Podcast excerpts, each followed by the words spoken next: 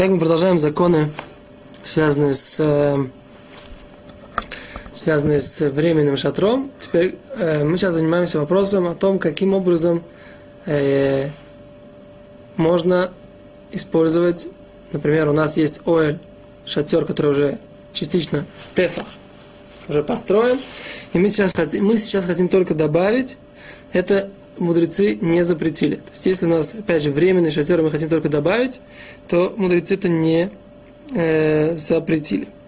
Но это то, то сеф, это, это добавление не должно быть, опять же, тоже постоянным. То есть, как бы это и сам оэль, сам шатер, он не постоянный, и добавление должно быть тоже не постоянным. Тогда его можно добавить. Так, теперь есть, которые написали, что можно добавлять только с того места, где уже оно началось. То есть, например, вот здесь у нас начинается, можно продолжать дальше. Еще один вариант, каким образом можно добавить э, к шатру, это если, например, у вас есть, э, скажем так, рейки, да, на расстоянии меньше, чем 30 сантиметров, тем самым мы считаем, что этот тойль, он уже существует, да. Там нет, нигде нет тефаха вместе, но рейки везде есть, и тогда можно на них что-то набросить, тем самым мы говорим, что тойль уже существует.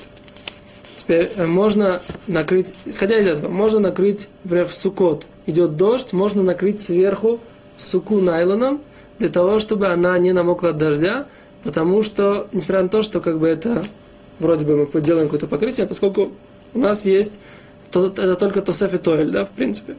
Теперь, если у нас есть, опять же, коляска для ребенка, у нас есть крышка коляски, вот этой, которую мы открываем, можно ее открывать, закрывать, и можно мне, например, сделать марлю, повесить какую-то марлю для того, чтобы солнце не попадало в глаза ребенку, да, не, не мешало, потому что, опять же, это, это тосефит, добавление к э, шатру, который уже существовал.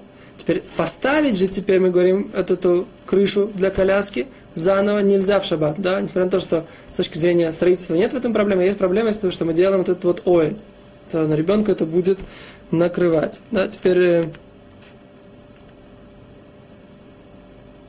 по поводу суки нужно будет спросить Равина, можно ли допол- дополнять, дополнительный схах класть на суку разрушать Ойля Рай. В принципе, это э, есть по этому поводу тоже вопрос. Э, в поиске им нужно спросить компетентного равина, как себе быть в этой ситуации. Шмират Шабат Кельхата в некоторых ситуациях это разрешает. Э, в ситуации, когда он делает это, меняя порядок, Хазуниш запрещает. В Шмират Шабат Кельхата не приведено мнение Хазуниш. Авторы этой книги говорят, что это требует дополнительного выяснения этот вопрос, поэтому в данной конкретной ситуации каждый человек должен спросить у своего компетентного равина, как поступить в этой ситуации. Теперь